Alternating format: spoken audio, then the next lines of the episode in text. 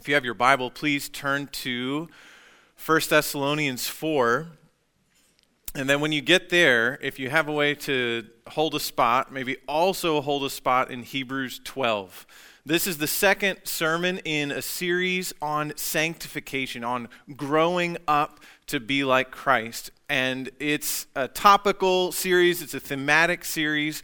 Uh, normally, we're just going through a book of the Bible and taking the next text that is there, but we're taking a break from that for several weeks to consider together what it means to grow up in likeness to Christ by the power of the Holy Spirit. And so we won't be working out of one text today, we'll be going to multiple, but there will be two kind of main ones. So if you can have a spot there in 1 Thessalonians 4 and also in Hebrews 12, because we will definitely be looking at both of those, and I want you to be able to see those right in front of you as we do that. And so we think about sanctification, that's a, that's a big word. It's a long word, and it's a Bible word. It's a word worth keeping. It's about being changed into the image of Christ by the power of the Holy Spirit. It's that gradual process through which we become more like Christ. And so we saw last week that growing in likeness to Christ, to look like Him, is God's work and our work, that we work together with God on our sanctification, that we strive for the holiness without which no one will see the Lord, that we make every effort to add these qualities that show that our calling and election is for real that it's God's work and our work. And we saw that it is slow and steady until we see Jesus face to face. For this Sunday and for the next two, we want to step back and before we get into like here's what you need to do, here's what I need to do and there will be there will be some of that anyway.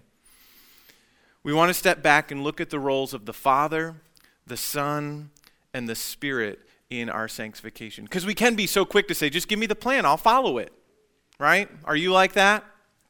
I know some of us are. It's just tell me what to do, I'll, I'll do the things, and then it'll be okay.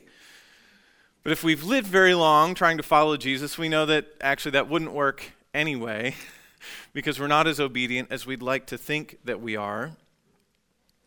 It's not just tell me what to do, it's not just give me the plans, it's not just give me the steps. Though we do need to obey. And we do need to grow in our pursuit of holiness. But we want to stop before we're saying, okay, here are some things we can do by God's grace. We want to stop to see how committed God is to this. Because if you think your sanctification is all about you and what you can do, you're going to run out of steam really fast. We want to see how committed God is to this, to us, to our sanctification. And so, my prayer with this is that these next few messages won't just be information, though there might be some even that's new for you, but motivation to worship God, to see Him as He is, to live our one short life for His glory. Let's pray even now, asking Him to do that. Father, would you be at work as we sit under your word even now? That we would see you for who you are, that we would see your great love for us, that we would see your heart for us, and that we would respond the way you would want us to respond with repentance, with humble faith, with gratitude, and with love, with joy that we have such a good Father. So, Holy Spirit, would you do that work in our hearts? It's because of Christ that we pray. Amen. The big idea this morning is this we must grow in obedience and holiness as well loved children of our good heavenly Father. And if you see the underlines on here, those are especially for the kids. I'm so glad you guys are here and you do such a great job hanging on every week. And so those underlines are just for you. Now, if you're able to write everything that's on the slide, fantastic. Okay? And if sometimes it's hard to write everything that's on there, just get those underlined words, those are on there just for you guys. Okay? So we must grow in obedience and holiness as well loved children of our good Heavenly Father. So, from various texts, we'll see that it is God's will for us to become more like Christ, to be sanctified. We'll see that He's so committed to our growth that He disciplines us when we need it because He is a good Father. And since the Father freely chose us to be His children and lovingly disciplines us when we go astray, we must endure in our pursuit of holiness, of obedience to the commands of Christ. And we endure by fixing our eyes on Jesus in dependence on the Holy Spirit. So let's see first God's will. You ever wonder about God's will for your life? I am going to tell you today. This is so exciting, right? I'm going to tell you God's will for your life. God's will. What is it? Our sanctification.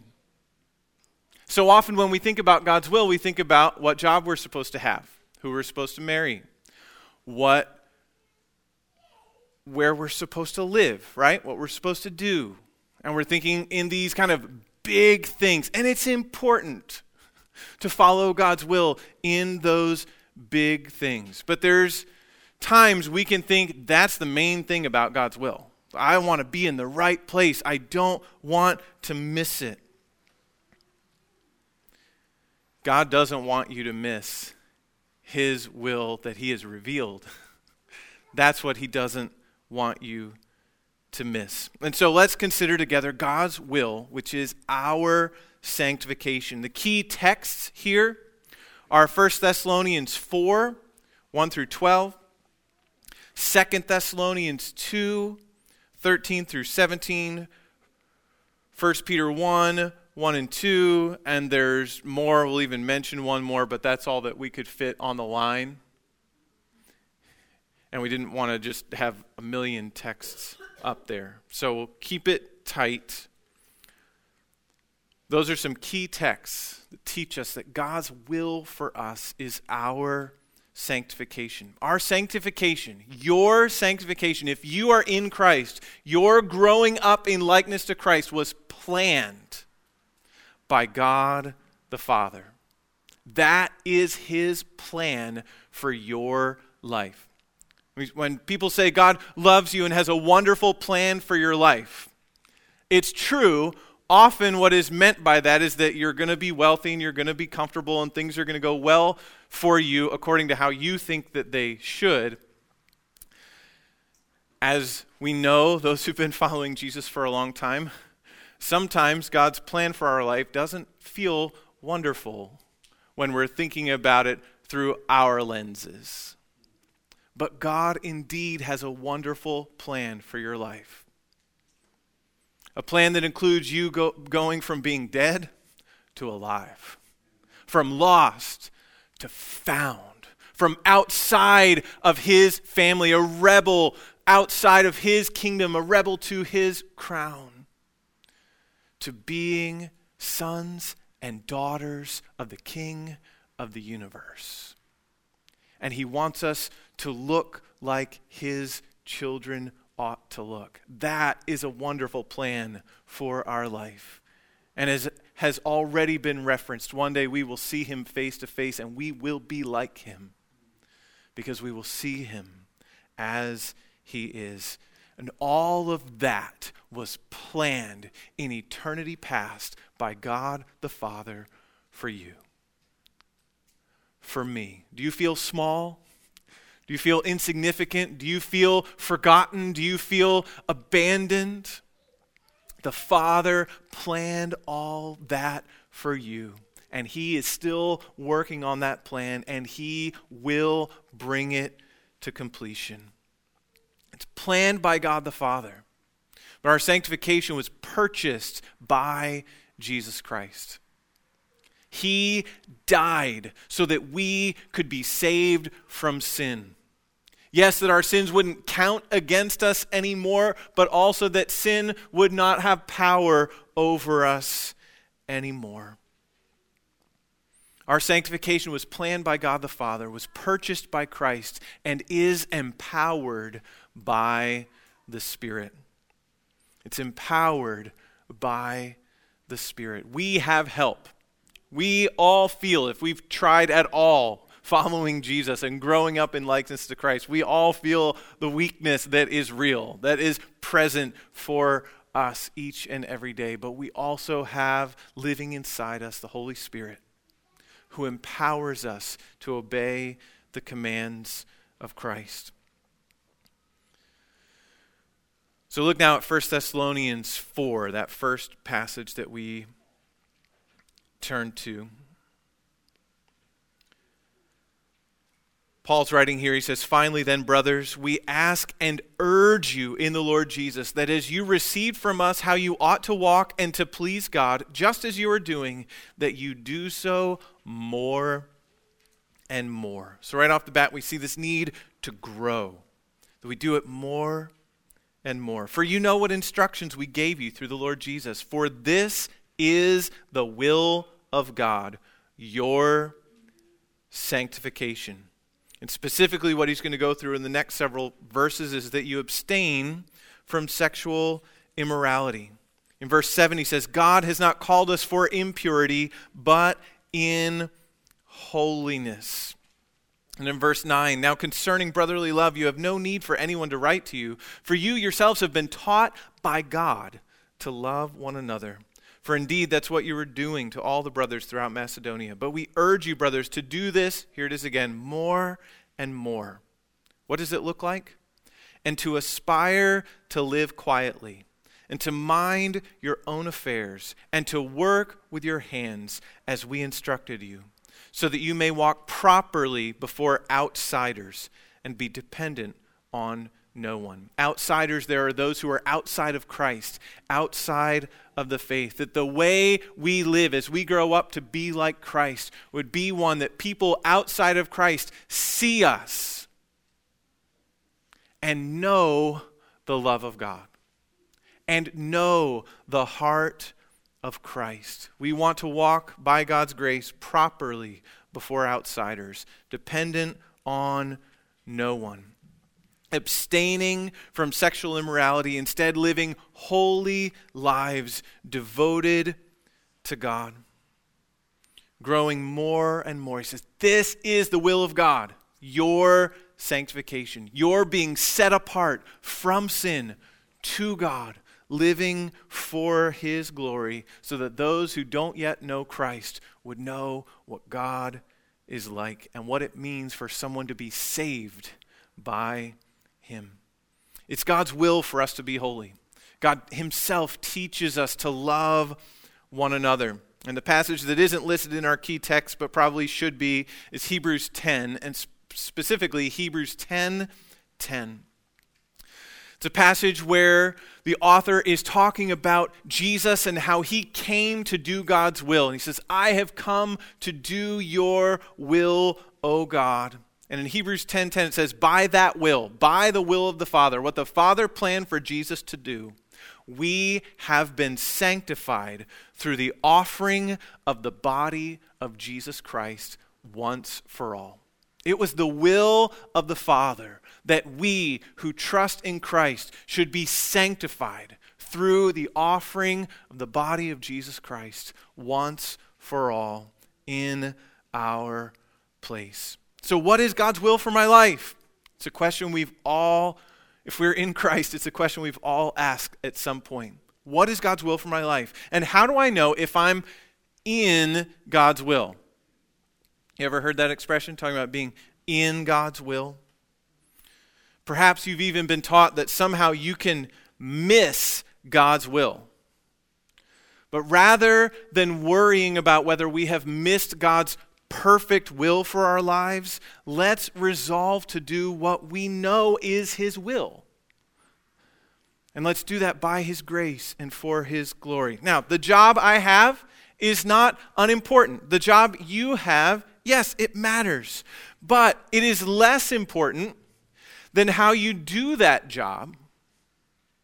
You hear that? Does that make sense? The job you have, yes, it matters, but it's less important than how you do that job as a follower of Jesus.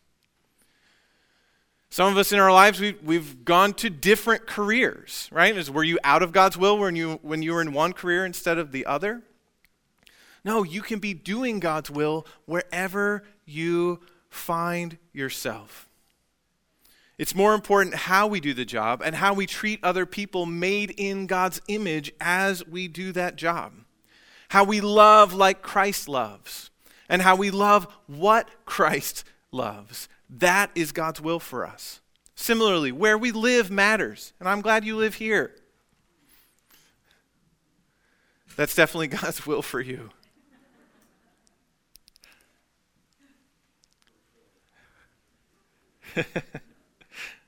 and we're glad that it's God's will for us to be here. But I know for sure it's God's will for us to grow in likeness to Christ and to love our neighbors wherever we are. And a change of location isn't going to automatically do that in our hearts.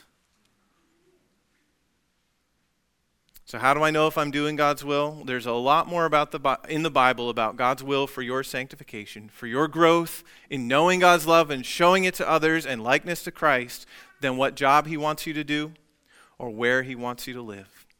And so, if you're asking some of those big questions right now, I'd urge you to ask another question in addition to those. Again, they're not unimportant, but also ask Am I already living in obedience to what I absolutely know is God's will for my life? How do we expect God to speak to us in these less clear ways when we are ignoring His clearly revealed will. In fact, we can do His will even when we have no control over our situation. Right? We get so concerned about where I live, what I do, when there are some right now and many throughout history who have been forcibly removed from homes, forcibly taken to prison for following Jesus. And even there, when they had no control, over their situation, they were able to live in God's will for their lives and to glorify Him even there. You think of the Apostle Paul, right? He was bound in chains. But he said, The Word of God is not bound. We can seemingly be stopped, be limited. And I don't think anybody here has ever gone to prison for Christ, but maybe you feel like things haven't gone the way they should go, and you feel stuck in your life, whether it's in your job, whether it is in Philadelphia. I please I hope no one feels that way. Whether you feel stuck related to your job, your housing situation, whatever it is. It may be God's will for those things to change. It doesn't mean we never change jobs, doesn't mean we never moved. If we never moved, we wouldn't have moved here.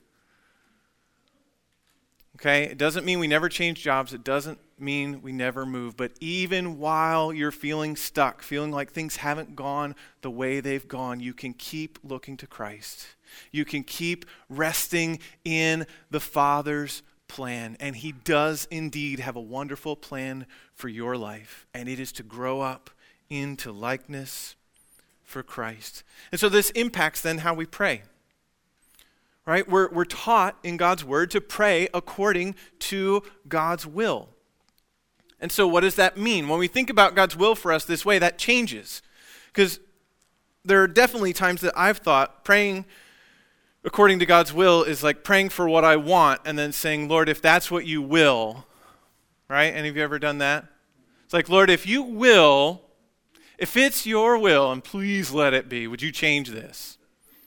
Right? If it's your will, would you help me to get a better job that's making more money? Or would you help me to whatever? And we are we have our like, here's what I want, and we just kind of bathe it in God's will, right? It's like there it is.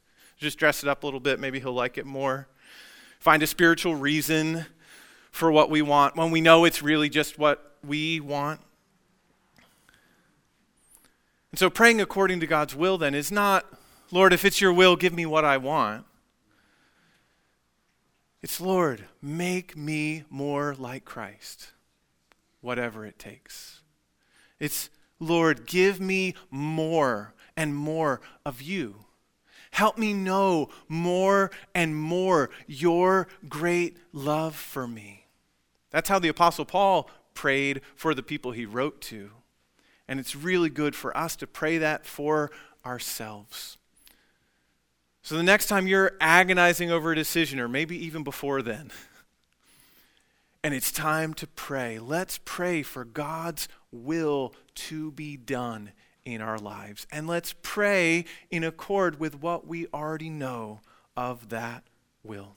Lord, make me like Christ. So that is God's plan for our lives. And He is so committed to this plan that there are times we experience the Father's loving discipline. God's will is our sanctification, and the Father is so committed to our sanctification that He disciplines us when we go astray. It's actually good news Though the Bible makes clear that it's, it's painful rather than pleasant when it happens, it's actually good news that God won't just stand by and let his children go on in their sin and rebellion against him. It's a lot like how we keep our kids' hands away from the light socket, right? It's not that we enjoy slapping their hand. It's not that we enjoy telling them no. It's not that we enjoy turning them away and making them do something else, but we know what will happen. We don't want them to be hurt. And God doesn't want us to hurt ourselves. Our key text as we consider the Father's loving discipline is Hebrews 12. So if you still have that one, please turn over there. Hebrews 11, of course, is what has been known as the Hall of Faith or the Hall of Fame of Faith. And really, the theme of endurance has already been going on in the whole, whole letter, but especially at the end of chapter 10. And then Hebrews 11 functions as kind of examples of people who persisted to the end, who persevered to the end in their faith. It's not that they were so amazing, it's that they kept on trusting. And then Hebrews 12 is kind of the application of that. What do you do with all these great stories and all these great people in Hebrews 11? Hebrews 12:1. Therefore, since we are surrounded by so great a cloud of witnesses, or people who can give a testimony of what they have seen and heard, right? You remember we talked about that a few weeks ago? That's what a witness is somebody who has seen and heard something. These people in Hebrews 11 are people who have tasted and seen that the Lord is good. They have seen and heard and experienced God's grace to them so that they persevered in faith. And they are telling us you can keep trusting Him. He is worth holding on to. Therefore, since we're surrounded by so great a cloud of witnesses, let us also lay aside every weight and sin which clings so closely, and let us run with endurance the race that is set before us, looking to Jesus, the founder and perfecter of our faith, who, for the joy that was set before him, endured the cross, despising the shame, and is seated at the right hand of the throne of God. Consider him who endured from sinners such hostility against himself, so that you may not grow weary or faint hearted. In your struggle against sin, you have not yet resisted to the point of shedding your blood. And this is where we're going specifically here. And have you forgotten the exhortation that addresses you as sons? My son, do not regard lightly the discipline of the Lord, nor be weary when reproved by him. For the Lord disciplines the one he loves, and chastises every son whom he receives. It is for discipline that you have to endure. God is treating you as sons. For what son is there whom his father does not discipline? If you're left without discipline in which all have participated, then you are illegitimate children and not sons. Besides this, we have had earthly fathers who disciplined us, and we respected them. Shall we not much more be subject to the Father of spirits and live? For they disciplined us for a short time as it seemed best to them but he disciplines us for our good, that we may share his holiness. That's the why. For the moment, all discipline seems painful rather than pleasant, but later it yields the peaceful fruit of righteousness to those who have been trained by it. We have a good father. It's bad fathers who don't discipline their children. Right? If we go, eh, they're just kids, just let them do their thing. It's no big deal. It's not going to be a problem when they're rebelling against authority, when they're doing things that are going to hurt themselves or hurt others, when they're moving away from God instead of toward God, and we go, ah, I'm too tired.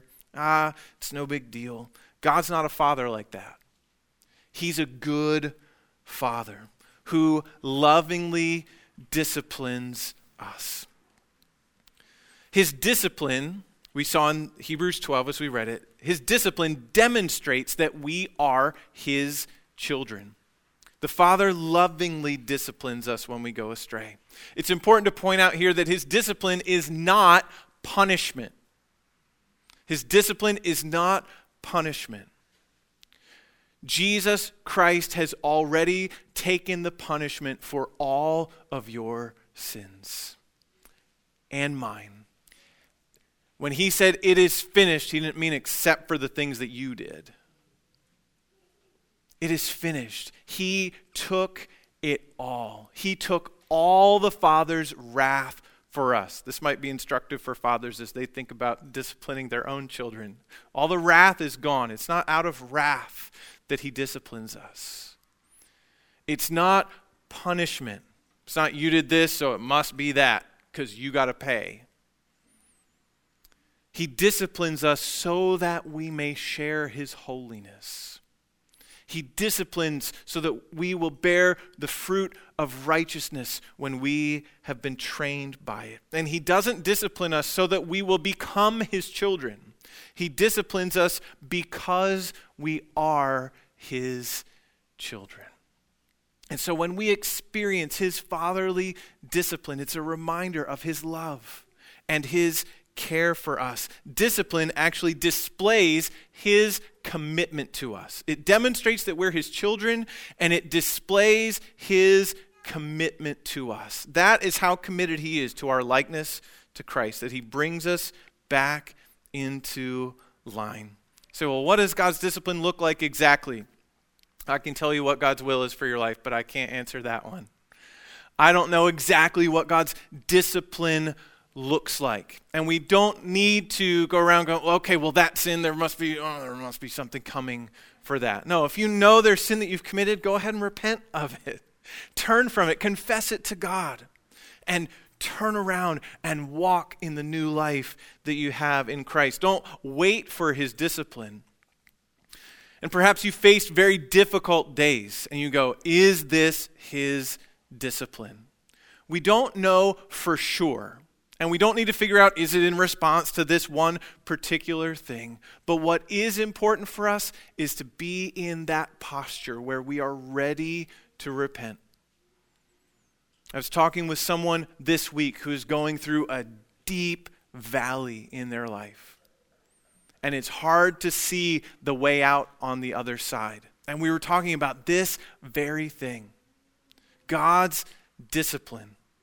He said, I, I don't think there's anything. I don't know. But I also know that God knows more than I do. And so, part of my praying, even while I'm praying for deliverance, while I'm praying for healing, while I'm praying for all this to end, I'm praying, God, would you show me ways that I need to change to be like Christ? That's the kind of attitude that by God's grace we want to have. Now, not in the, and we've struggled with this as we face various challenges and difficulties through the years. It's like, okay, Lord, whatever lesson it is you want me to learn, let me learn it like right now so this can end. You ever feel that way? We have definitely felt that way, right? It's like, Lord, whatever the, uh, like, if we need to trust you more, just help me trust you like that much right now so this can be over. When we're thinking that way as we are learning, um, that's actually kind of a sign that whatever lesson it is, we plainly have not yet learned it to the depth that we need to. Because even then, it's just, it's like, what, what do I do to make this be over? Rather than casting ourselves on Christ. And so we've had to come back again and again as we face trials, as we face difficulty, we face, like, when will this ever change? And we can do what we think you want us to do. Even in the midst, let's look to Him. Let's trust in Him. It is a kind hand of His that disciplines us. It's not to hurt us, not to punish us, but for us to grow up in likeness to Christ. It's a demonstration of his commitment to keep his promise to save us. And as hard as this is for us to hear, and perhaps for you to hear, he cares more about our trust in him. He cares more about our love for him, and he cares more about our love and good deeds for others than he cares about our comfort or our security in this life. That's hard. I would many times much prefer comfort and security. But he cares about making us into the image of his son, the one who suffered in our place, so that one day we and everyone who trusts in him will be with him where there is no more sorrow, is no more sadness, is no more suffering, and is no more sin. And this kind father, on the other end of his loving discipline, he welcomes us back when we fall. None of us has kept his commands to love him and love others with everything that we have at all times. Not a one of us has. But because Jesus kept those commands in our place and we belong to him, we are his children. And when we confess our sins, he forgives us. And he doesn't bring us in for the hug and go, but you know, you really messed up this time. We're tempted to do that sometimes, right? When you're being reconciled with someone who sinned against you, and it's like, okay, I know what I'm supposed to do. I forgive you, but don't you know, you remember. I'm going to remember. It's like, wait a minute. He's not a father like that. Isn't that good news? He's a father who welcomes us back. And this highlights for us the need for endurance, which we'll be talking about in other messages as we go. Hebrews 12, 1 and 2 is the key there. Sanctification is not a sprint. Often we talk about it as instead of being a sprint, you know, it's more like a marathon, but it's not a marathon either. People can do marathons in a few hours. If that was all we needed for sanctification, we wouldn't even need to be here today. We'd all have it done already. The Father has sent His Son to endure our punishment, and He has sent His Spirit to help us to keep going, to keep trusting. He has given us everything that we need. By God's grace, we want to be faithful plodders, putting one step in front of the other. It's probably not going to feel like a huge difference at first, but over the long haul, it will make a huge difference. As we wind this down, we want to consider finally our good Father. We've been talking about Him as a good Father all along, but I just want to highlight, and you'll see the key text on the screen, that He is patient with us. Could you imagine if God gave up on you the first time you sinned? How about the thousandth? He would have given up a long, long time ago. But He continually forgives us and welcomes us back because of what has been accomplished by his son. He's so patient with us, and he keeps coming after us. He's patient with us, and this is the part that might make the absolute least sense to us. He is pleased with us. Your heavenly Father is pleased with you. Amazingly, we can please our Father. We're used to thinking about, like, I'm bad, I'm a sinner, I keep messing up. Certainly, He can't be pleased with me. But we can please our Father. And we seek to please Him not so that He will finally be happy with us. He is already inclined toward us. He has shown His love for us by sending His Son, and that while we were still sinners, Christ died for us. It is possible for us to please God. Hebrews 13 16 says, Do not neglect to do good and to share what you have, for such sacrifices are pleasing to God. It is possible, and we'll explore this more as we get through the series. It is possible for us to please God. And so we must grow in obedience and holiness as well loved children of our good Heavenly Father. God loves us. He chose us to be His children. His plan is for us to share His holiness. He's committed to His plan and He's committed to us. So committed that He brings us back on the path when we need it. When relying on what Christ has done for us and depending on the Spirit to help us, we fight against sin and seek to do good to others for His glory. He is pleased with us. He's pleased with our fumbling, faltering attempts at living for Him and loving others. He's pleased with us like parents are pleased with the artwork of their children. It's never going to make it to the Philadelphia Museum of Art, right? But it's good enough for my wall. It's good enough for my fridge. And while we can only feel like I colored outside the lines once again, God sees our efforts, sees the work of Christ that fixes everything that's wrong with us. And He's pleased. He's pleased. May we feel His loving smile this week. Let's pray. Father, thank you. Oh, you are so, so good to us. Would you help us to see your love for us and to be motivated by that love, by the security we have in your love, to live for you, to love you, and to love like you have loved us. Spirit, would you do that good work in us? In Jesus' name, amen.